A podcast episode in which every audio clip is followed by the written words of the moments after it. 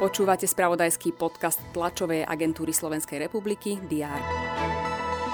Prezidentka Zuzana Čaputová vymenovala vládu odborníkov na čele s Ľudovitom Módorom. Ten si následne prevzal od svojho predchodcu Eduarda Hegera úrad vlády.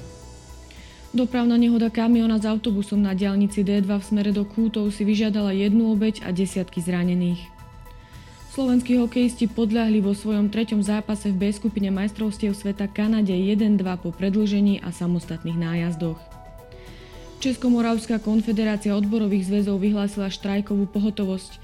Ide o reakciu na vládny balík úsporných opatrení, ktoré majú znížiť deficit štátneho rozpočtu. Aj tieto správy priniesol predchádzajúci deň. Aktuálne dianie budeme sledovať aj v útorok 16. mája. Vydajte pri prehľade očakávaných udalostí.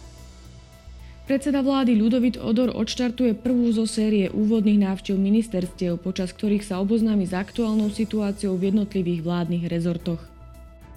Parlament pokračuje v 90. schôdzi. Poslanci majú odhlasovať viacero prerokovaných návrhov, keďže v závere uplynulého týždňa nehlasovali.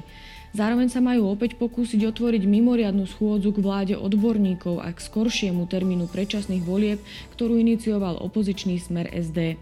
Do parlamentu by sa zároveň mali vrátiť aj členovia doterajšej vlády na čele s Eduardom Hegerom. Ocenenie Vedec roka si za dosiahnuté výsledky vo vede a výskume na Slovensku za uplynulý rok prevezme 5 osobností. Podujate vyhlasuje Centrum vedecko-technických informácií Slovenská akadémia vied a Zväz slovenských vedecko-technických spoločností. Na Islande sa začína štvrtý summit hlav štátov a vlád Rady Európy. Svet očakáva aj verdikt v procese s osobami podozrivými z krádeže šperkov v poistnej hodnote najmenej 114 miliónov eur z dráždianskej klenotnice Grüns Gewölbe, ku ktorej došlo 25. novembra 2019.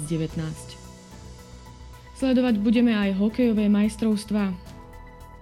Počas dňa bude prevažne zamračené a na západe občasný dážď. Teploty sa budú pohybovať od 11 až do 16 stupňov Celzia. To bolo na dnes všetko. Aktuálne informácie prinesieme počas dňa v spravodajstve TASR a na portáli teraz.sk. Prajem pekný deň.